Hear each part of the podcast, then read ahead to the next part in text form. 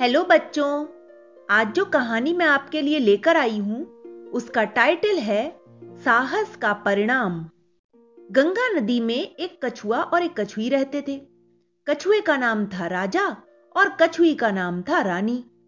दोनों का जीवन बड़ी हँसी खुशी से बीत रहा था। खाने की वहाँ कमी न थी। ढेरों मछलियाँ, कीड़े और पौधे भी थे। दोनों भरपेट खाते, गंगा में तैरते रहते। और जब मन आता तो एकांत में बालू के किनारे पर आ जाते। वहाँ वे अपनी गर्दन और सिर अपने खोल में छिपाकर लेटे रहते या फिर घंटों आने जाने वाले यात्रियों को देखा करते। यात्री गंगा में स्नान करते, वहाँ बैठकर पूजा आरती करते। रानी को यह सब देखना बहुत अच्छा लगता। राजा और रानी का यह सुखमय जीवन बहुत दिनों तक न चल सका। कहीं से एक घड़ियाल भी वहाँ आ गया। वह घड़ियाल राजा रानी को बहुत तंग करता। वह चाहता था कि कैसे भी करके मैं इन्हें मार डालूं, जिससे कुछ दिनों तक मेरी दावत हो जाए। परंतु राजा और रानी उससे सावधान रहते और उससे बचते ही रहते, पर घड़ियाल उनका पीछा करता रहता।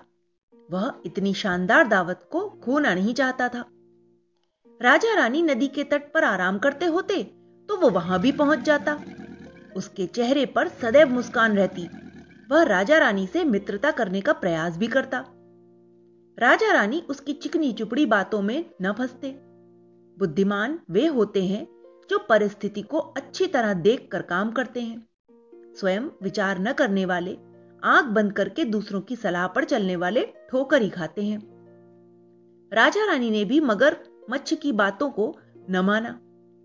राजा रानी का चैन से रहना अब दूभर हो गया था। एक दिन दोनों घूमते घूमते दूर निकल गए। वे वहाँ बैठकर अपनी स्थिति पर विचार करने लगे। राजा बोला, रानी, घड़ियाल तो मारेगा, तब मारेगा, परंतु चिंता और भय ने तो हमें अधमरा कर दिया है। विपत्ति की आशंका करके हम इतने दुर्बल हो जाएँगे कि शत्रु हमें आसानी से मार डालेगा। रानी कहने लगी हाँ जल्दी से जल्दी कोई उपाय सोचना चाहिए। कठिनाइयों से केवल चिंतित होना रहना मूर्खता ही है। कठिनाइयों से संघर्ष करके उलझनों को सुलझाकर धैर्य और साहस से काम करने पर ही उपलब्धि मिलती है। राजा बोला हाँ यह तो है ही। अब हमें साहस से काम लेना होगा। ऐसा करें कि गंगा तट छोड़कर कहीं और चलें। चिंता और तनावों से मुक्ति हो जाएगी। हम तो आज तक कभी कहाँ से कहीं गए ही नहीं। अनजान पथ पर कहाँ जाएँगे? रानी कुछ रुक रुक कर गंभीरता से सोचते हुए बोली, यह सब ठीक है कि पथ अनजान है, पर कहीं तो कोई रास्ता मिलेगा ही। मनस्वी और धैर्यशील के लिए सुख और सफलता के सारे रास्ते अपने आप खुल जाते हैं। चिंता और तनावों में घुल घुल कर जीने की अपेक्षा कठिनाइयों से जूझकर हँसते हँसते मर जाना ही अधिक अच्छा है। राजा ने कहा, तुम्हारी बात बिल्कुल सही है। बस यही हमारा अंतिम निर्णय है। अब अधिक सोच विचार करना बेकार है। चलो, आज से अभी से अपनी यात्रा का शुभारंभ करें। रानी कछुई उत्साह से आगे बढ़ती हुई बोली, कहा भी गया है। नहीं कश्चित विजानाति किम कस्य भविष्यति। अतः श्व करणीयानी कुर्या दैव बुद्धिमान। अर्थात कोई नहीं जानता कि कल क्या होने वाला है। इसलिए बुद्धिमान लोगों को चाहिए कि कल के कार्य को आज ही कर लें। राजा रानी गंगा छोड़कर लंबी यात्रा पर उसी समय निकल गए। रास्ते में दोनों को कोई विशेष कठिनाई नहीं हुई। जगह जगह पानी, खाना सब मिल जाता था। अब उनके मन में न कोई चिंता थी और न ही तनाव। दोनों ही आपस में कहते कि हमारी सारी आकांक्षाएँ अब पूरी हो जाएँगी। बेकार ही हम आशंका कर रहे थे। हम पहले ही यात्रा पर चल पड़ते तो और भी अच्छा रहता, परंतु कुछ समय चलने के बाद उनके सामने कठिनाइयाँ आरंभ हो गईं। कभी खाना न मिलता तो कभी दूर दूर तक पानी भी दिखाई न देता। एक दिन सुबह से चलते चलते दोपहर हो गई। कड़ी धूप थी। प्यास से उनके गले सूखे जा रहे थे। रानी घबरा गई। वह हताश होकर एक पेड़ के नीचे बैठ गई और बोली लगता है, आज तो प्यास से प्राण ही निकल जाएँगे। राजा समझाते हुए बोला, घबराओ नहीं रानी, कुछ धैर्य रखो, कोई ना कोई उपाय तो मिलेगा। राजा यह कहकर मिट्टी के ऊँचे ढेर पर चढ़ गया। उसने दूर दूर तक निगाह दौड़ाई। सहसा ही उसे थोड़ी दूर पर पानी बहता हुआ दिखाई पड़ा।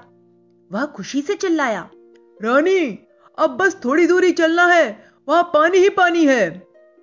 पानी का नाम सुनकर रानी भी उत्साह से भर उठी। दोनों तेज़ी से उसी दिशा में बढ़ चले जहाँ पानी दिखाई दे रहा था। वहाँ सचमुच ही मीठा और ठंडा पानी था। दोनों ने जी भर कर अपनी प्यास बुझाई। राजा कहने लगा जब विपत्ति सामने आती है तो उसका हल भी साथ होता है परंतु वह विचार कर कार्य करने वालों को ही मिलता है। जैसा कि उचित ही कहा गया है कि उद्यमे ने सिद्ध्यंति कार्याणी न मनोरथ नहीं सुप्त से सिंह से प्रविशंति मुखे मृगाह अर्थात, बिना मेहनत के कोई भी उपलब्धि नहीं मिलती। जैसे सोते हुए शेर के मुख में हिरन स्वयं प्रवेश नहीं करते, उसे शिकार के लिए स्वयं जाना ही पड़ता है। राजा और रानी दोनों पानी पीकर फिर आगे बढ़ते गए और अंत में खेत के कुएँ के पास पहुँच गए। राजा ने कुएँ में झाँक कर देखा तो वहाँ बहुत सारा जल था। वह बहुत प्रसन्न हुआ और बोला रानी हम हमेशा पानी में रहना चाहते थे ना? देखो यहाँ कितना सारा पानी है। पर पानी कितनी गहराई पर है? कैसे हम वहाँ तक पहुँचेंगे? और वहाँ से निकलेंगे कैसे? रानी उदास होते हुए बोली उसने कभी कुआँ देखा भी ना था। हमें इस बार फिर साहस और जोखिम भरा निर्णय लेना होगा। ऐसा करता हूँ कि कुएँ में छलांग लगाता हूँ। यदि ठीक लगा तो तुम्हें आवाज़ दे दूँगा। रानी ने कुछ कहा उससे पहले ही राजा ने छलांग लगा दी। रानी भौचक्की सी देखती रह गई। तभी उसे कुएँ में से राजा की आवाज़ सुनाई पड़ी। वह खुशी से चिल्लाकर कह रहा था रानी जल्दी आओ। अब रानी जल्दी आओ। रानी ने भी कुएँ में छलांग लगा दी। दोनों ही खुश होकर नाचने लगे। बहुत दिनों की यात्रा के बाद लंबे संघर्ष के बाद दोनों को निश्चिंत होकर रहने की जगह जो मिल गई थी। राजा ने रानी का हाथ पकड़कर पूरे कुएँ का एक चक्कर लगाया और झूमते हुए बोला, यहाँ पर कोई भी नहीं है। यहाँ से अब हम कहीं नहीं जाएँगे। मैं यहाँ का राजा होऊँगा और तुम रानी। तो बच्चों, ये कहानी एक कछुए और एक कछुई के साहस की थी। परंतु इस कहानी से जो प्रेरणा हमें मिलती है, जो शिक्षा हमें मिलती है, वो यह है कि हमें कभी भी परिस्थितियों से घबराना नहीं चाहिए और साहस और बुद्धिमानी से काम लेना चाहिए। Okay, bye.